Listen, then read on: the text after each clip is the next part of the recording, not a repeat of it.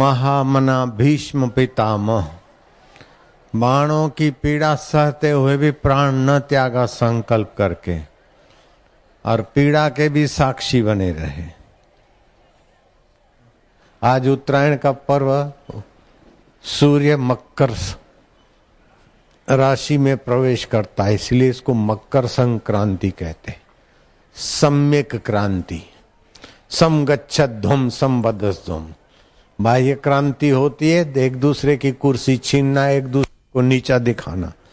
महाभारत में लिखा है कि मूर्ख मनुष्य कौन है? बोले, जो दूसरों की निंदा कर और अपनी प्रशंसा कर और जगत को सत्य माने, वो वज्र मूर्ख कहा जाता है। भीष्म पितामह से युधिष्ठर प्रश्न करते और भीष्म पितामह सरसया पर लेटे लेटे उत्तर देते कैसी समता इस भारत के वीर की? कैसी बहादुरी है तन की, मन की और परिस्थितियों के सिर पर पैर रखने की। कैसी हमारी संस्कृति है। क्या विश्व में ऐसा कोई दृष्टांत सुना? अट्ठावन दिन तक संकल्प के बल से शरीर को धारण कर रखे और कृष्ण जी के कहने से युधिष्ठर को उपदेश दे रहे हैं और उससे भीष्म पर्व बना है। आज उस महापुरुष के स्मरण का दिवस भी है और अपने जीवन में परिस्थितियों रूपी बाणों की सया पर सोते हुए भी अपनी समता, ज्ञान और आत्म वैभव को पाने की प्रेरणा देने वाला दिवस उत्तरायण पर्व है। अरे ओम ओम ओम ओम दुनिया की कोई परिस्थिति तुम्हारे को मिटा नहीं सकती। मौत भी जब तुम्हारे को नहीं मिटा सकती तो परिस्थिति क्या मिटाएगी? हमें मिटा सके ये जमाने में दम नहीं। हमें मिटा सके ये जमाने में दम नहीं। हमसे जमाना है, जमाने से हम नहीं। ये भीष्म ने करके दिखाया था। शक्ति, भक्ति और मुक्ति। ओ ओ ओ हरि ओ ओ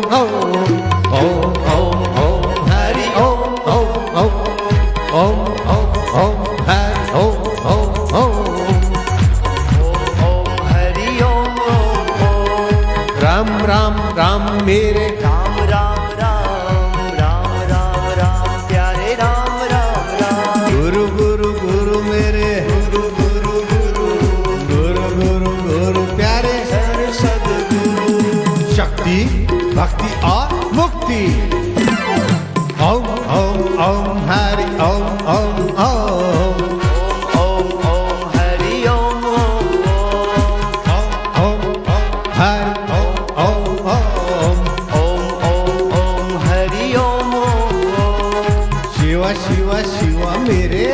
शिव शिव शिव शिव शिव बोले शिव शिव शिव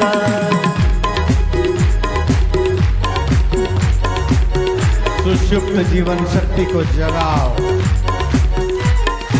संक्रांति सम्यक क्रांति ओम ओम ओम ओम ओम ओम ओम ओम ओम ओम ओम ओम ओम ओम ओम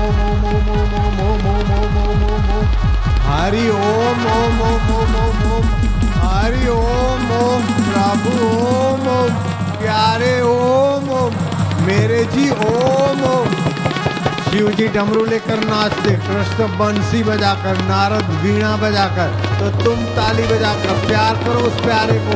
ओम ओम ओम ओम ओम ओम ओम ओम ओम ओम। हरि ओम, हा हा हा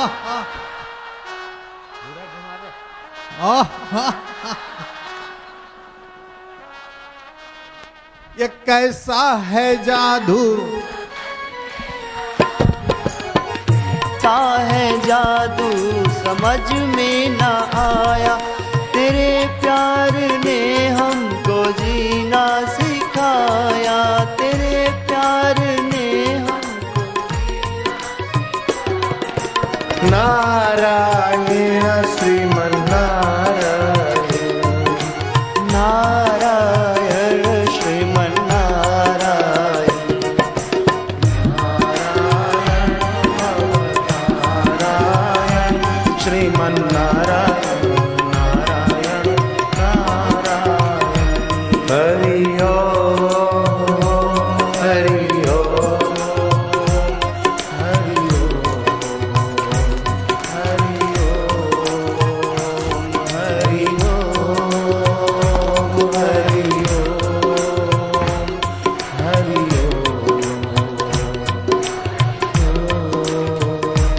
हरि ओम।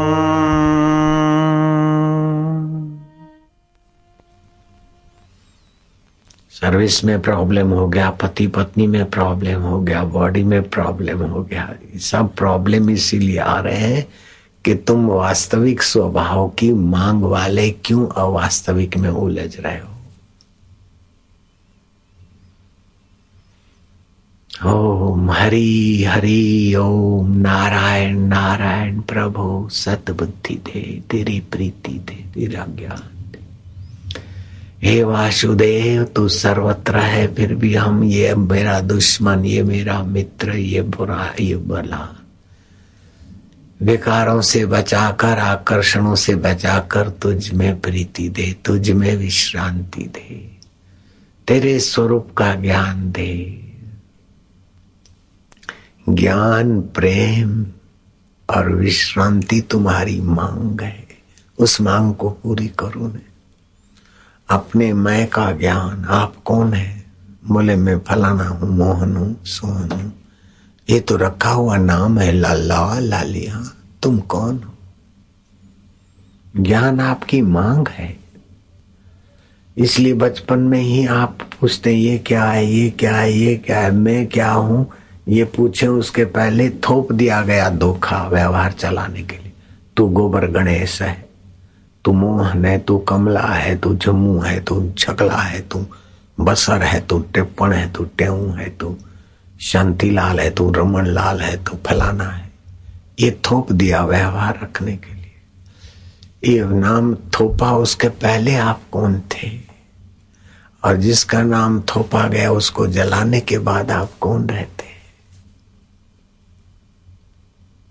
उसको खोजा तो परमात्मा पालोगे और परमात्मा को खोजा तो अपने आप को पालोगे क्योंकि तुम्हारी और सच्चिदानंद की एक ही जात है, एक ही स्वभाव है। शरीर, इंद्रियाँ और मन सब बदलते, फिर भी जो नहीं बदलता वो कौन है? बुद्धि बदलती है, निर्णय बदलते, फिर भी जो नहीं बदलता वो कौन है? मन तू ज्योति स्वरूप अपना मूल पिछान तो ज्ञान स्वरूप है, नित्य स्वरूप है।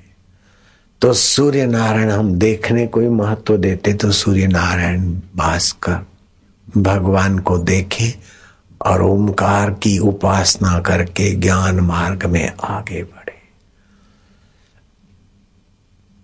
प्रतीक उपासना, फिर अहंग्रह उपासना। ये प्रतीक उपासना और अहंग्रह उपासना का फल क्या है कि हम वास्तविक सच्चिदानंद स्वभाव में आ जाए? अथवा तो प्रतीक और अहंग्रह उपासना से हम ऐहिक वस्तुएँ पालें और फिर उबे और थके और फिर देर सबेर वहीं आएँगे। कौशिक ब्राह्मण ने उपनिषद में कहा, बेटा, मैंने सूर्य उपासना करके तुझको पाया है और भगवान कृष्ण कहते हैं, आदित्य स्तुति में कि शाम बेटा, मैंने भी सूर्य की उपासना की है, तुम भी करो। ऐहिक उपलब्धि सात्विक ढंग से हो ताकि बुद्धि में पता चले कि ये मिला आखिर क्या, इतना भूखा फिर क्या। तो भोग तो इंद्रियों से हुआ, मन से हुआ, करणों से हुआ, और करण प्रकृति में है तो पुरुष कौन है?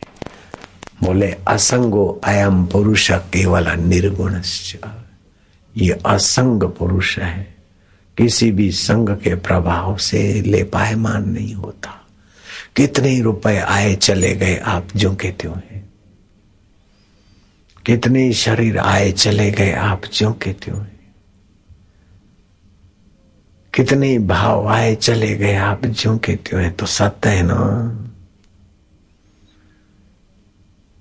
जो सत्य है, वो आपका स्वभाव है। जो चित्त है, वो आपका स्वभाव है। जो आनंद है, वो आपका स्वभाव है। आप पर स्वभाव में सुख खोजते खोजते युगों से भटक रहे भटक मुआ भेदू बिना पावे कौन उपाय? खोजत खोजत युग गए पाव को घर कैसी बुद्धि है कि अलग से रहूँ तो सुखी हो जाऊँ? हाँ, मम्मी पापा से जुदा हो जाऊँगा तो प्रॉब्लम सोल्व हो जाएँगे नहीं होंगे। शादी करूँगा तो प्रॉब्लम सोल्व हो जाएँगे बढ़ेंगे। बेटा हो जाएगा तो मुसीबत से त्राण पा जाऊँगा, मुसीबत बढ़ेगी। पहले ईश्वर को पा ले और उद्देश्य बना ले, फिर जो होगा प्रारब्ध वेग से हो जाए, कोई फ़र्क नहीं पड़ता।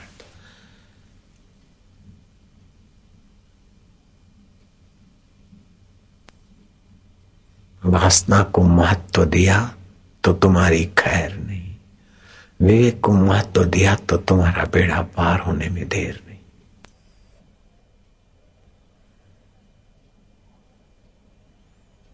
बाह्य सूर्य से हृदय का अज्ञान नहीं मिटता। इसीलिए प्रतीक उपासना। और आत्म सूर्य से हृदय का अज्ञान रहता नहीं। इसलिए ज्ञान युक्त उपासना। उपासना ही होती, ज्ञान ही हो जाता है।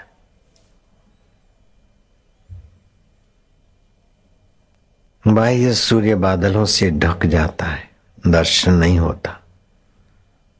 और हृदय सूर्य भी अज्ञान और आसक्तियों से ढका रहता है। ये आत्म सूर्य का प्रतीक है, बाह्य सूर्य। और जगत को प्रकाशित करता है। सूर्योदय होने से ही जीवन संचारित होता है और प्रभात कालीन सूर्योदय प्राणी मात्र को विशेष जीवनदायिनी शक्ति ऊर्जा देता है, उल्लास देता है, जीवन देता है। ऐसे वो परब्रह्म, परमात्मा सभी देवताओं को और मनुष्यों को और प्राणियों को और पंचभूतों को जीवन देता है। जैसे सूर्य सृष्टि को जीवन देता है, ऐसे जीवन दाता सूर्य और पृथ्वी जल तेज को जीवन देता है। ऋग्वेद में आता है, सूर्य आत्मा जगत तस्ुश्च सूर्य स्थावर जंगमात्मक जगत का आत्मा है। ओज, तेज, शक्ति और प्रकाश सूर्य ज्ञान के प्रतीक है। स्फूर्ति का स्थान है। सूर्य की व्याख्या करते हुए शास्त्र कहता है, सु और ईर। सु माना श्रेष्ठ ईर माना प्रेरणा देने वाला। सु ईर सूर्य। संधि बनकर हो गया शब्द सूर्य। सु ईर बराबर सूर्य, उत्तम प्रेरणा देने वाला। गीता में कहा है, आदित्यानाम अहम विष्णु हूँ ज्योतिषाम रवि अंशुमानम मैं आदित्य के बारह पुत्रों में विष्णु और प्रकाशमान वस्तुओं में मैं किरणों वाला सूर्य हूँ। तो तुम्हारा मैं प्रकाशमान हो रहा है, सूर्य होकर। ये अहंग्रह उपासना हो गई। सूर्य नारायण मेरी बुद्धि में ज्ञान प्रकाश दो। आप आदित्य है अभी है। तो ये हो गई प्रतीक उपासना।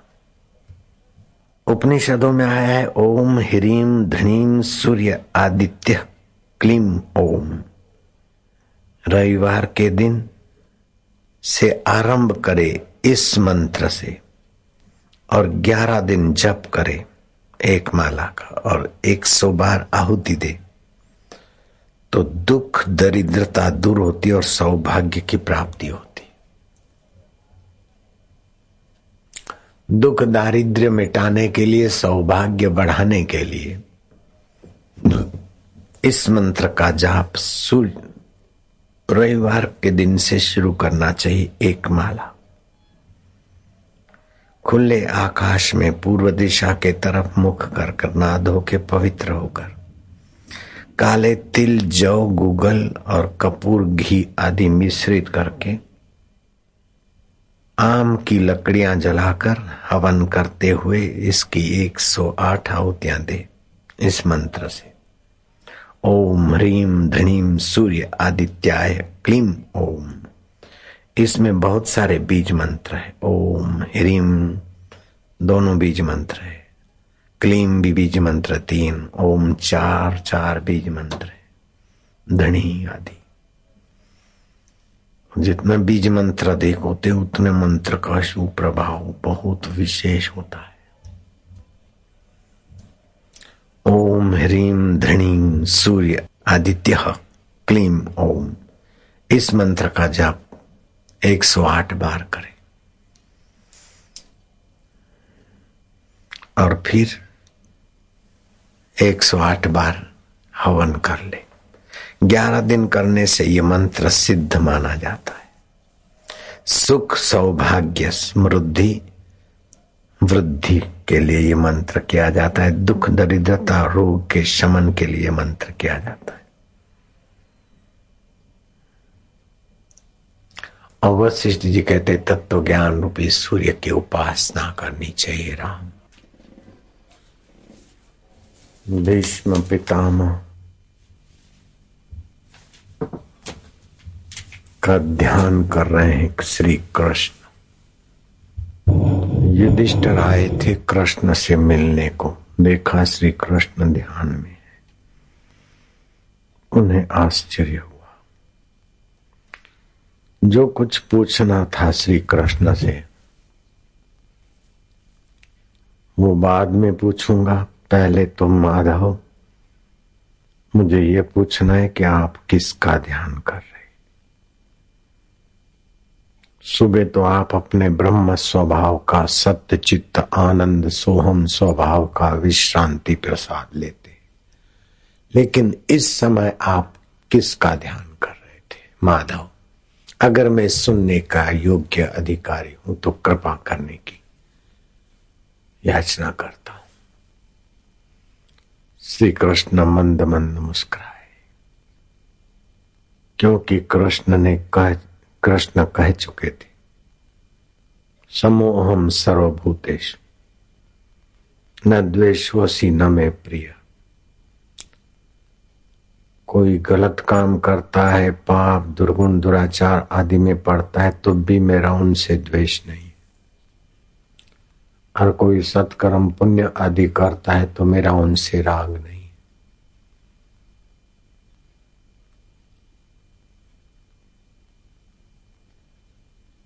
मैं सम हूँ। और अभी श्री कृष्ण मुस्कुराते हुए कहते हैं, मैं भीष्म जी का ध्यान कर रहा था।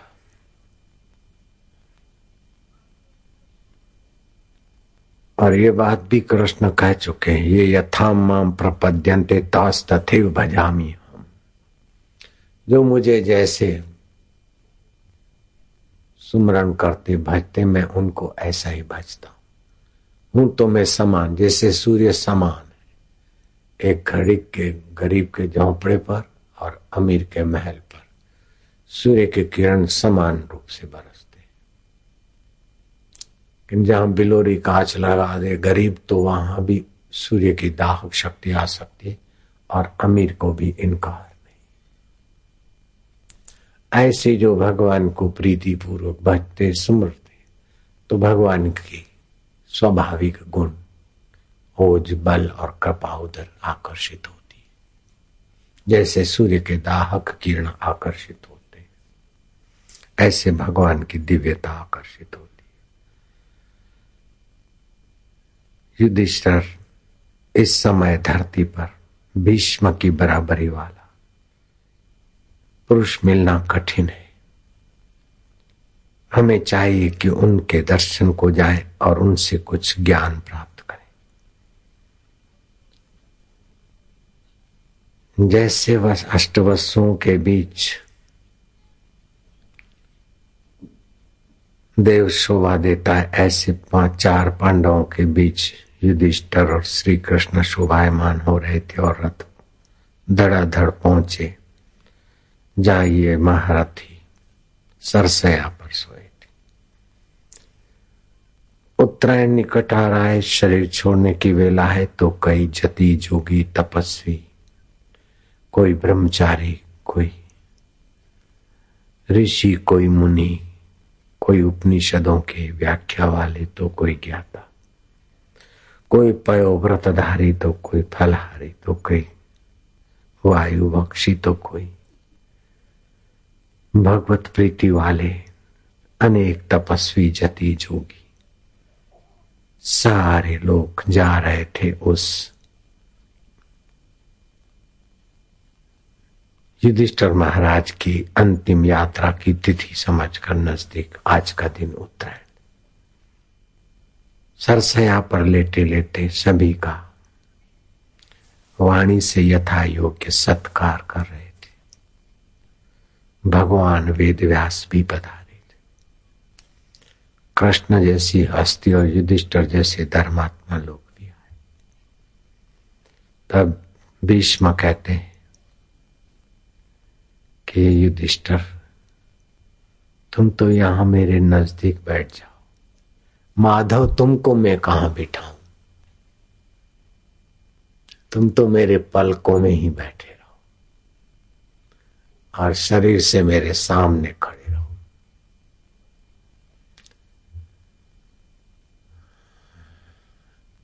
पीताम्बर फहराता रहे और तुम्हारी मधुर चिंतन वाली मुस्कान बनी रहे। मैंने अपनी कन्या को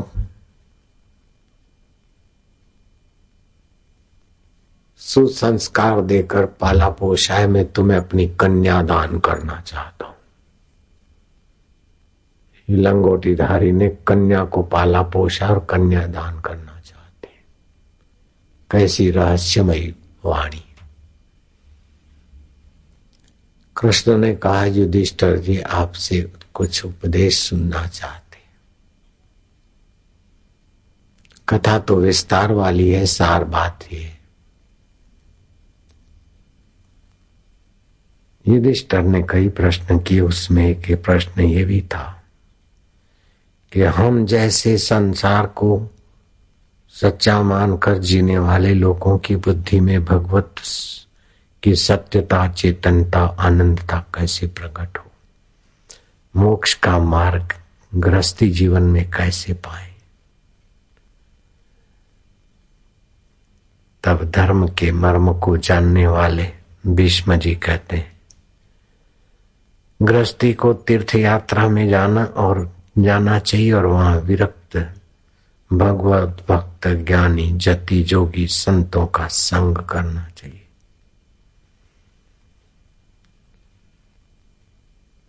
वर्ष में कुछ समय एकांतवास करना चाहिए और आय का दसवां हिस्सा सत्कर्म में लगाना चाहिए।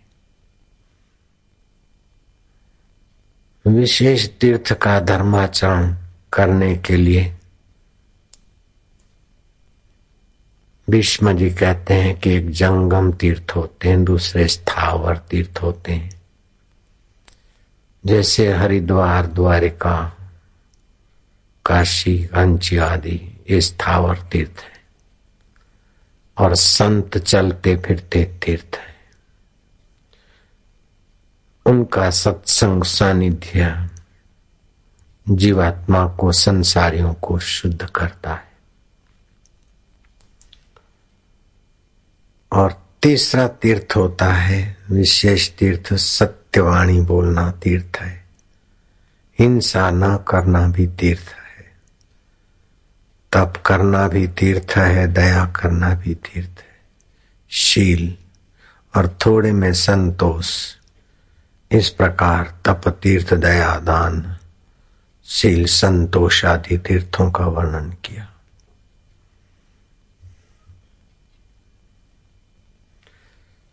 विद्वान को की शरण में जाना, महापुरुषों का पूजन करना, जीवों का, जीवों को अभयदान देना, ये भी एक तीर्थ। युधिष्ठर पूछते हैं कि पितामह, मोक्ष प्राप्ति का उपाय। आपके श्री मुख से सुनने की प्रार्थना करता भीष्म जी कहते हैं कि अपने अंतःकरण में क्षमा का गुण रखना चाहिए। क्षमा से क्रोध को जीते, क्योंकि क्रोध तपस्या को हर लेता है।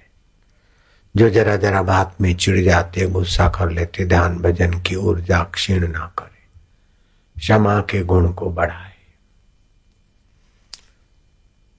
दुर्गुण कैसे आते हैं? दूसरों की निंदा करना, दूसरों में दोष देखना और अपने गुणों का शेखी बगाना और अपने को गुणवान मानना, विशेष मानना, इससे दुर्गुण आते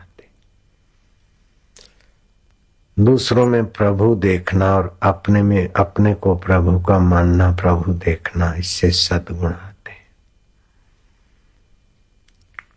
क्षमा से क्रोध का नियंत्रण करे और संकल्प त्याग से कामनाओं को नियंत्रित करे। जो भी कामना आ गई और लग पड़े नहीं, कामनाओं के संकल्प को त्याग करे। कामना पूर्ति में तो पराश्रितता है। मेरे को शादी अभी करनी हो तो मुझे पराधीन बनना पड़ेगा। सामने वाली व्यक्ति तैयार हो, तब शादी होगी। नहीं तो इस बुढ़े को कौन देगा? हालाँकि बुढ़ा नहीं हूँ। तो शादी करना है तो मुझे पराधीन होना पड़ेगा। ससुरा जी का सासू जी का, होने वाली पत्नी का, मकान वाले का इसका। शादी नहीं करना है तो मैं स्वतंत्र कामना पूर्ति के लिए पराधीनता। हालाँकि मुझे करनी नहीं तो दृष्टांत बताया। तुमको बोलू इससे मैंने अपने सिर पर डोल दिया वो टूटा मटका। तो कामना पूर्ति में पराधीनता है, कामना पूर्ति होने के बाद बल, बुद्धि, तेज, तंदुरुस्ती आयुष्य का हिस्सा चला जाता है। कामना पूर्ति के पहले जो स्थिति थी, कामना पूर्ति के बाद उससे भी बदतर स्थिति हो जाती लेकिन कामना निवृत्त करने में सब मनुष्य स्वतंत्र है। कामना निवृत्त करने में परम पद पाते और कामना पूर्ति में थोड़ी देर का लिए हल्का सा सुख का एहसास होता है, हल्का सा। जैसे दिए में पतंगियों को शुरू शुरू में सुख का एहसास होता है, मज़ा आता है। इसीलिए तो भागे भागे जा रहे हैं और जल मरते कबीर जी ने कहा, माया का सुख चार दिन, कहे तू गहे गंवार, हे गंवार, हे पढ़े लिखे मूर्ख, माया का सुख चार दिन, कहे तू गहे गंवार, सपने पायो राजधन, जात न लागे बार. सपने में राजधन पाया जाते समय कितनी देर लगेगी? ऐसे माया का सुख, पानी केरा बुलबुला। ये मानव की जात, देखते ही छुप जात है जो तारा प्रभात। शीतल शब्द उचारिये अहम आनिए नहीं। तेरा प्रीतम तुझ में, दुश्मन भी तुझ माई। तेरा प्रियतम सच्चा तुझ में। और कामना पूर्ति कराकर शैतान भी सत्यानाश करने वाला तुझी में। अब तो किसको सहयोग करता है? नर्मदा किनारे एक लड़के को मगर ने पकड़ा। वो उसका भाई किनारे खड़ा था, चीखा। पानी में मगर का ज़ोर ज़्यादा होता है। एक तरफ़ मगर खींच रहा है, दूसरे तरफ़ भाई ने हाथ पकड़ा, खींचा। अब वो लड़का जिधर को ज़्यादा बल देगा, उधर कोई संभावना है। अगर कायर होकर भाई के तरफ़ बल नहीं लगाया तो मगर खींच ही लेगा। भाई के बल के साथ अपना बल भी चाहिए ऐसे सच्चे सुहृद, सच्चे हितेशी, सच्चे भाई, भांजे, मामा, चाचा सभी। सखा, मित्र गुरु जी है हमें संसार रूपी। मगर के मुँह से खींच रहे। लेकिन हम फिर उधर को अगर सहयोग देंगे तो मगर सफल होगा। और उनकी वाणी का आदर करेंगे तो वे सफल तो क्या होंगे? हम परम सफल हो जाएँगे। जैसे मुझे संसार मगर भी खींच रहा था और पूर्व का विवेक सदगुरु के संस्कार खींच रहे थे। अगर मैंने सदगुरु के संस्कारों का आदर नहीं किया होता तो मेरी कैसी दुर्दशा होती। आसुमल का क्या बुरा हाल होता। अगर हमने संयम करके सदगुरु के रास्ते चले तो आज मेरे को संसारी चीज़ तो कोई महत्व नहीं रखती, लेकिन मेरे को ऐसा मिला है कि शायद प्रधानमंत्रियों, सब प्रधानमंत्रियों को मिलाकर भी उस सुख की बराबरी नहीं हो सकती और इंद्र का सुख भी नन्ना लगता है। तो प्रधानमंत्रियों का सुख क्या है? यत पदम प्रेपसवो दीना शक्रादय सर्व देवता अहो, तत्र स्थित योगी हर्षम न उपगछति जिस पद को पाने के बिना इंद्र अपने को कंगाल मानता है। अप्सराएँ आए, नाचे, तभी मैं सुखी।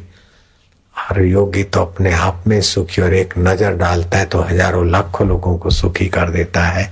उसके आगे इंद्र भी अपने को बबलू मानते ये पद कैसे मिला? इच्छा पूर्ति से नहीं, इच्छा के नश्वर, इच्छा के त्याग और परमात्मा इच्छा की पूर्ति शाश्वत इच्छा तो जीव की है, सदा सुखी रहो। अगर शाश्वत इच्छा को महत्व दे तो जल्दी पूरी हो जाती है क्योंकि सदा सुख स्वरूप ईश्वर है।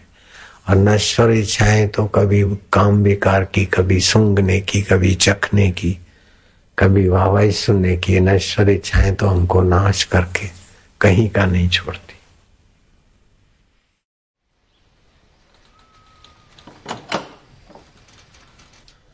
प्रश्न ग्यारहवा। हम्म? पूज्य बापू जी मैंने वासुदेव सर्वमिति मंत्र को आत्मसात करने का लक्ष्य बनाया है, था। भले लोगों में वासुदेव के दर्शन संभव लगता है, परंतु बुरे लोग या वस्तुओं में नहीं। इस हेतु क्या किया जाए, प्रभु? वासुदेव सर्वमिति का लक्ष्य बनाया है, जिसमें अच्छे लोग तो वासुदेवमय हैं। लेकिन सब में वासुदेव कैसे देखें? चोर है, बदमाश है, धोखेबाज है तो उसमें वासुदेव कैसे देखें? हम्म? वासुदेव सर्वमिति, ये भावना बनाना है। लक्ष्य तो बना है, लेकिन अच्छे तो चलो गुरु जी वासुदेव स्वरूप है। कृष्ण वासुदेव स्वरूप है, सब गाय वासुदेव स्वरूप। लेकिन जो हमारे सामने ही बदमाशी कर रहा है, उसको वासुदेव कैसे माने? हैं? बदमाशी कर रहे हैं, तुमको ठगता है तो सावधान तो रहो। लेकिन जैसे भगवान कृष्ण मक्खन चोरी की लीला करते थे तो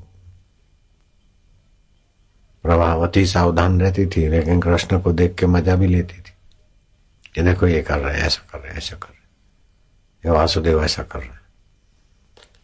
ऐसे ही आप समझो कि कल युग में ये वासुदेव, अगर कोई क्रूर आदमी है तो बोलो वासुदेव नरसिंह अवतार की लीला कर रहे हैं। और कोई हेरा फेरी वाला हो तो समझ लेना कि वासुदेव कृष्ण की लीला कर रहे हैं। हाँ कोई ऐसा वैसा हो तो बोलना, शिव के रूप में वासुदेव लीला कर इस प्रकार आए ना भाव समझ में, हा? संतोष है तो हाथ ऊपर करो। ठीक है। वास्तव में वासुदेव है और भला बुरा तो ऊपर ऊपर के जैसे वास्तव में पानी है। बुरे तरंगों में पानी की भावना कैसे करे?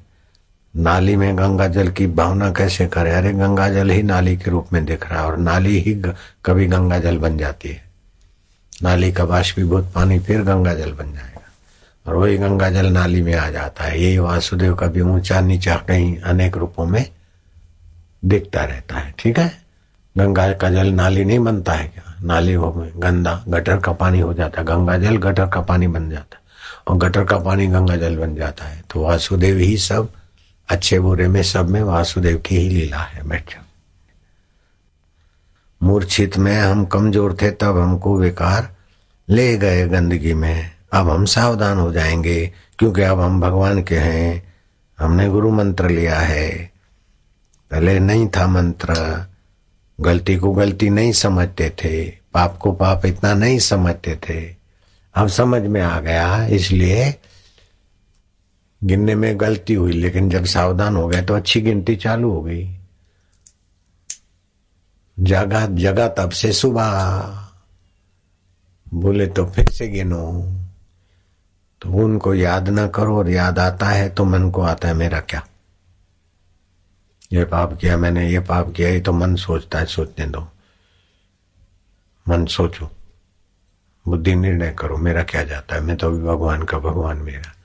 तो इस तरीके से मन बुद्धि से निकल जाएगा। निकालने बैठोगे तो गहरा जाएगा। हम्म? प्रश्न तेरा, प्राणों से भी प्यारे गुरुजी, श्यामलाल सक्सेना को कुत्ते ने ईश्वर के अस्तित्व का प्रमाण दिया। यह कथा सत्संग में एक दिन टीवी पर देखकर उस विषय पर दोस्तों से बातें करते। सो गया। तब आपने मुझे सपने में आकर काठ के घोड़े को घास खिलाकर कहा, यही तुम्हें देखना था। फिर अहमदाबाद आश्रम में दीक्षा ले ली। दारू पीना, मांस खाना, पान खाना, चाय, कॉफ़ी पीना। सब बुरी आदतें एक झटके में छूट गई। बहुत कुछ मिला आपसे, प्रभु। इस जन्म में आपको पाकर धन्य हो गया हूँ। हर जन्म में मैं आप का शिष्य रहूँ और आप हमारे गुरु, आप मुझे हर जन्म में शिष्य बनाओगे ना, प्रभु? भानु प्रताप सिंह कथा में सुना था डोमे वाले वालों ने कि सक्सेना, श्यामलाल सक्सेना में से बना सैंपल सेक्शन ने संत से कुछ हट की और संत ने कहा, भगवान, तेरे को दिखा देंगे चमत्कार। तो उसके पाले हुए कुत्ते के मुँह से मानुष्य आवाज़ में आया कि, अब तू भगवान का महिमा जानता है, मूर्ख, अब तो मानेगा।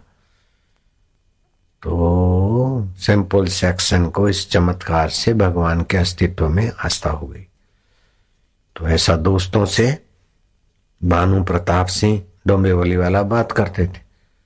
तो बापू, सपने में आप आए और काठ का जो घोड़ा है ना खिलौनों का, उसको आपने घास खिलाकर दिखाई और आपने मेरे को कहा कि तू यही तो चाहता था देखना, ले।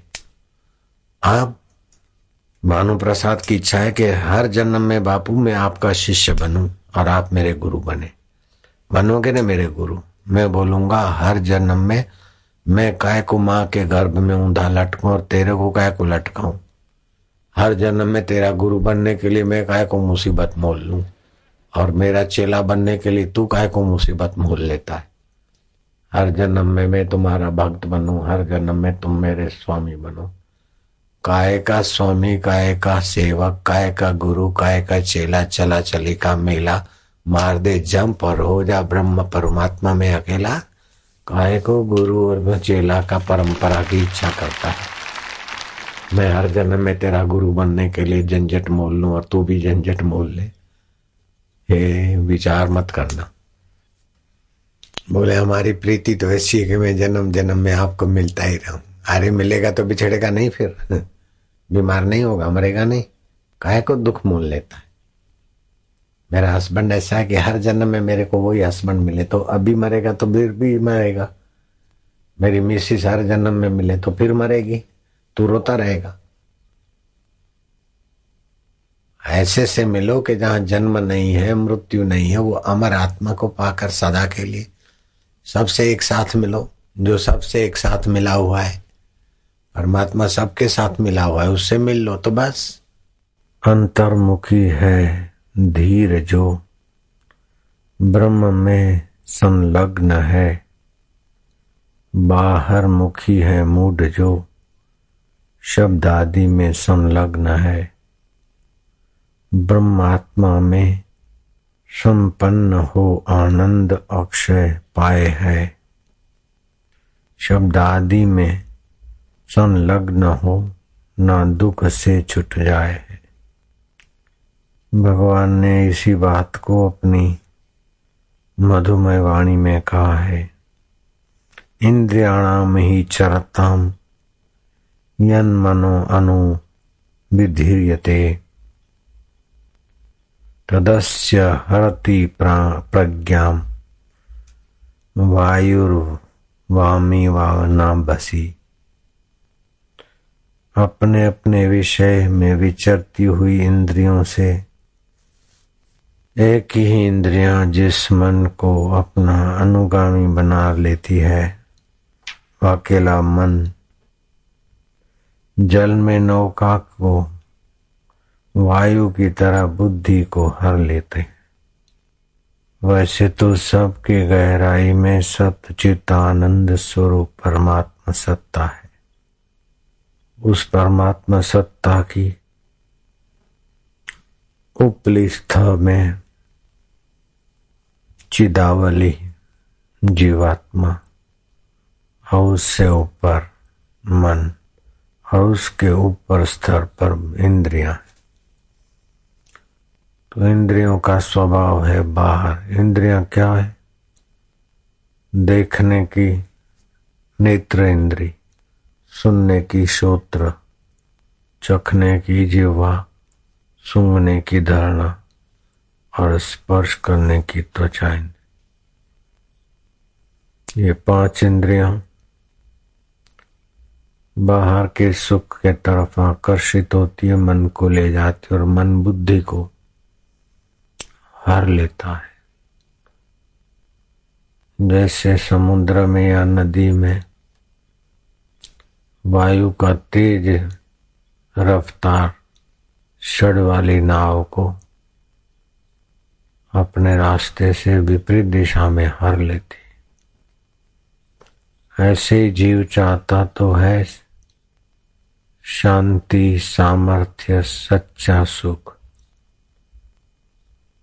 लेकिन अशांति, असमर्थता और नकली सुख के तरफ़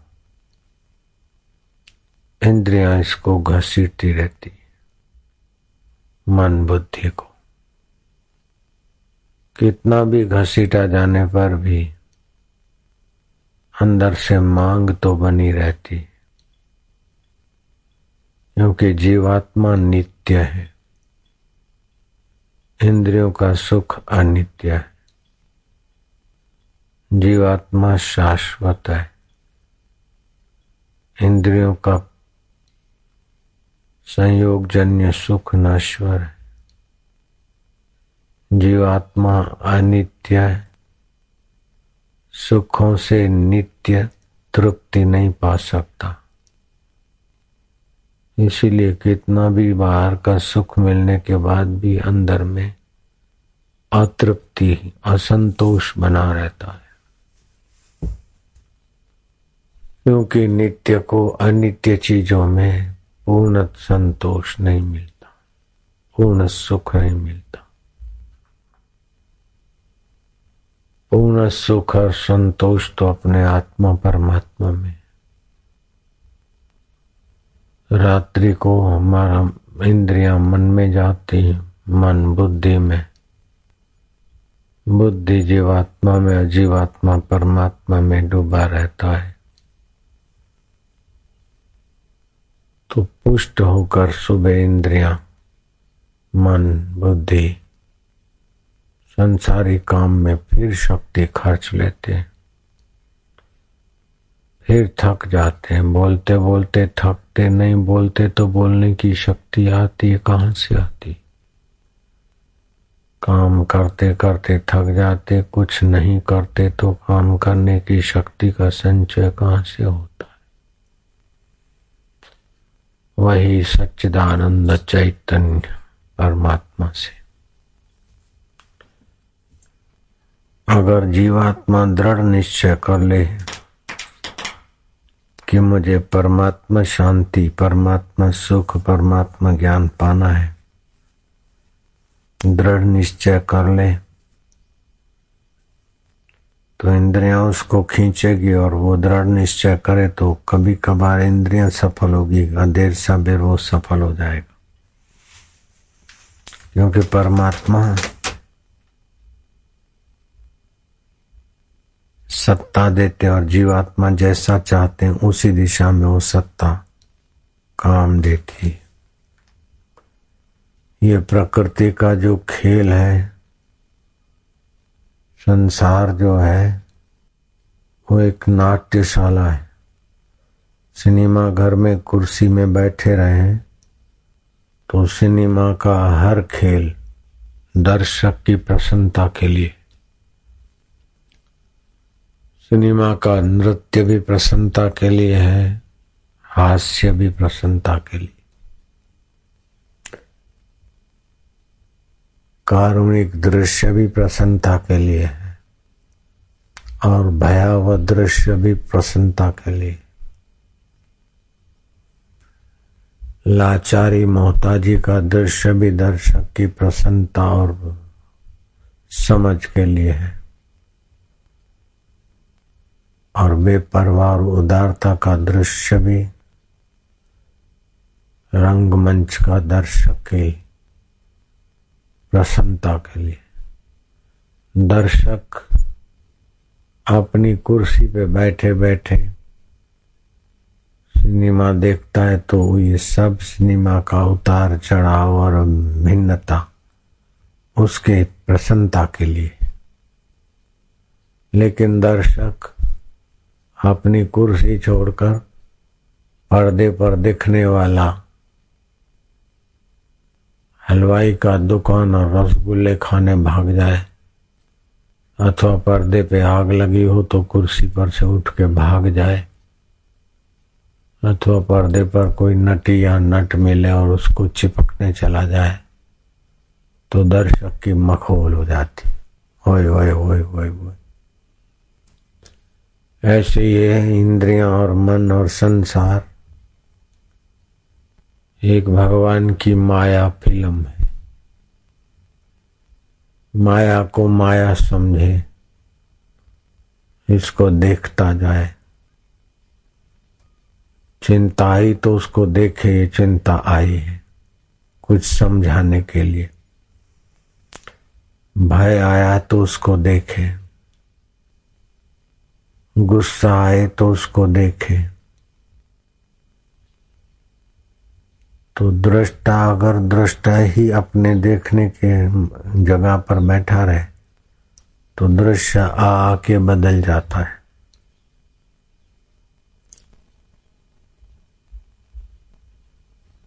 और दृष्टा अपने दृष्टा भाव से हटकर दृश्य में घुल मिल जाता है तो बहुत अनुचित तकलीफें उठानी पड़ती उसको।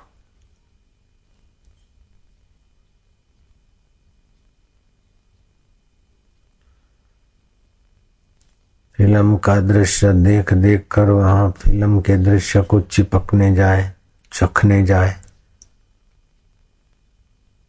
तो अपने पद से च्युत हो जाता है, दलित हो जाता है।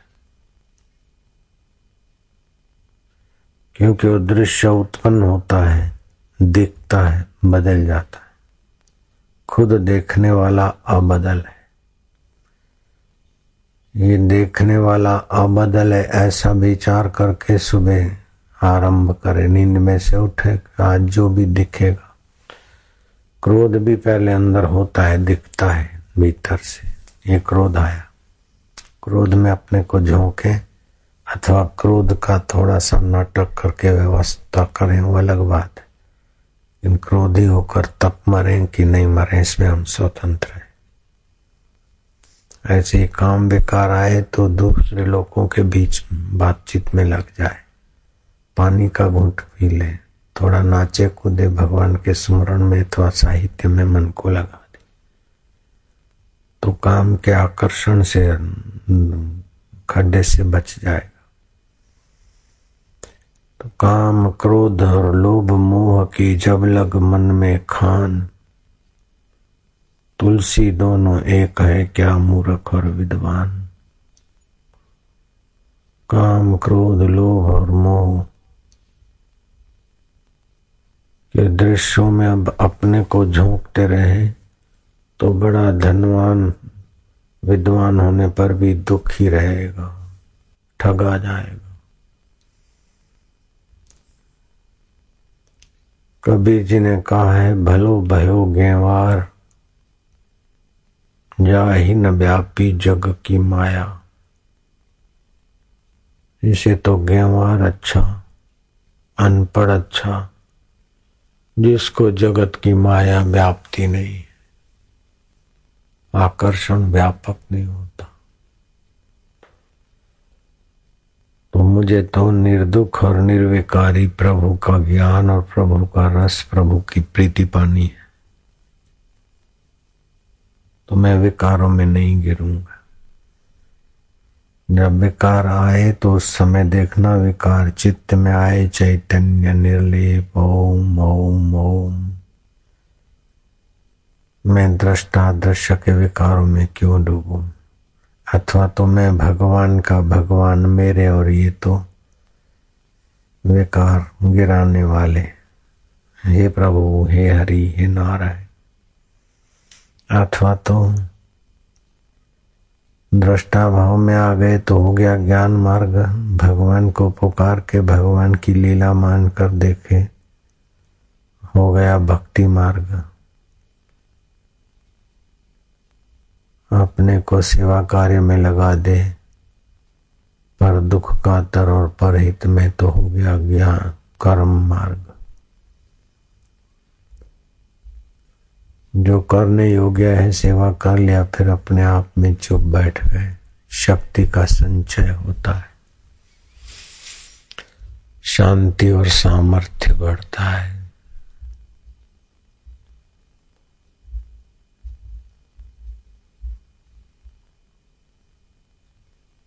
और बोले, मैं तो भाई भगवान का हूँ, बोलता हूँ, लेकिन मन में ऐसा होता है, बुद्धि में ऐसा होता है। तो ये मान ले कि मन में होता है, बुद्धि में होता है। ये करण है।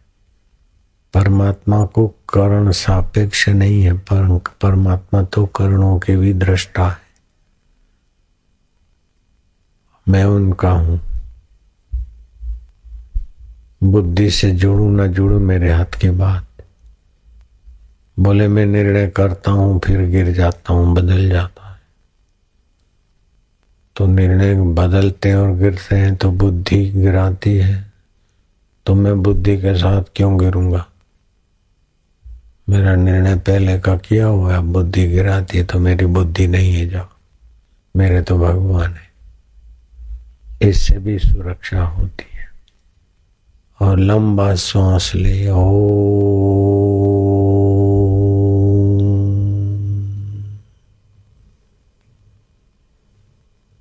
आकाश की तरफ़ देखे, फिर लंबा सांस ले।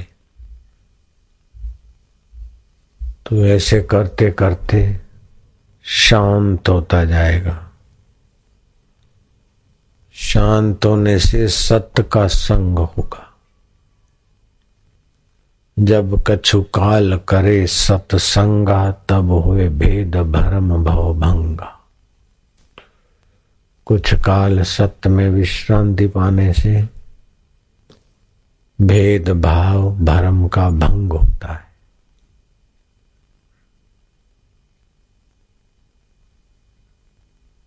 भगवान कहते हैं, अभ्यास योग युक्तेना चेतसा निगामिनी। परम पुरुषम दिव्यम याति पार्थनु चिंतन।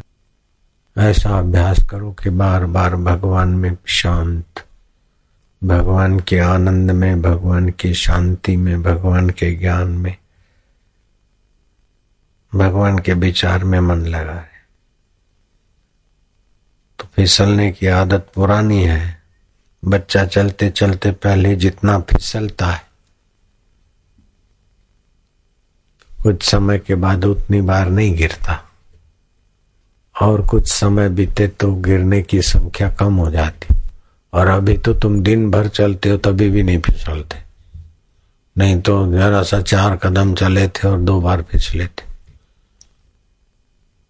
छह छक्का कदम चले और तीन बार फिसले थे। अभी छह सौ कदम चलो तो एक बार भी नहीं फिसले, तुम वही के वही। चलने का अभ्यास हो गया। ऐसे भगवान के रास्ते दृढ़ होने का अभ्यास हो जाए।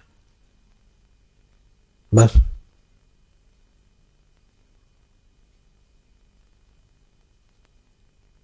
और गृहस्थी को चाहिए कि अपने काम काज में इतना घुल मिल न जाए कि भगवान को पाने का समय नश्वर चीज़ों को बटोर बटोर के छोड़ के मरने में लग जाए। परमात्मा को पाने के लिए जो समय और बुद्धि मिला है वही संसार के इधर उधर की बातों में और विकारों में और व्यवहार बढ़ाने में लगाकर ठन ठन पाल न रह जाए। भोजन ऐसा बनाओ कि जल्दी बन जाए और पचे भी जल्दी। कपड़े ऐसे पहनो, ऐसे बनाओ, कम खर्च में और स्वास्थ्य की रक्षा वाले। बात ऐसी करो कि जिसमें सुनने वाले का समय बर्बाद न हो और बोलने में हमारी शक्ति का ह्रास न हो। जैसे एक एक बूंद दरिया और समुद्र पोखरे भर देती है, ऐसे थोड़ा थोड़ा समय बचा बचा के भी भगवत शांति, भगवत ज्ञान, भगवत आराधना, भगवत निमित्त कर्म करने से जीवात्मा अपने परम पद को पाने में सफल हो जाता है।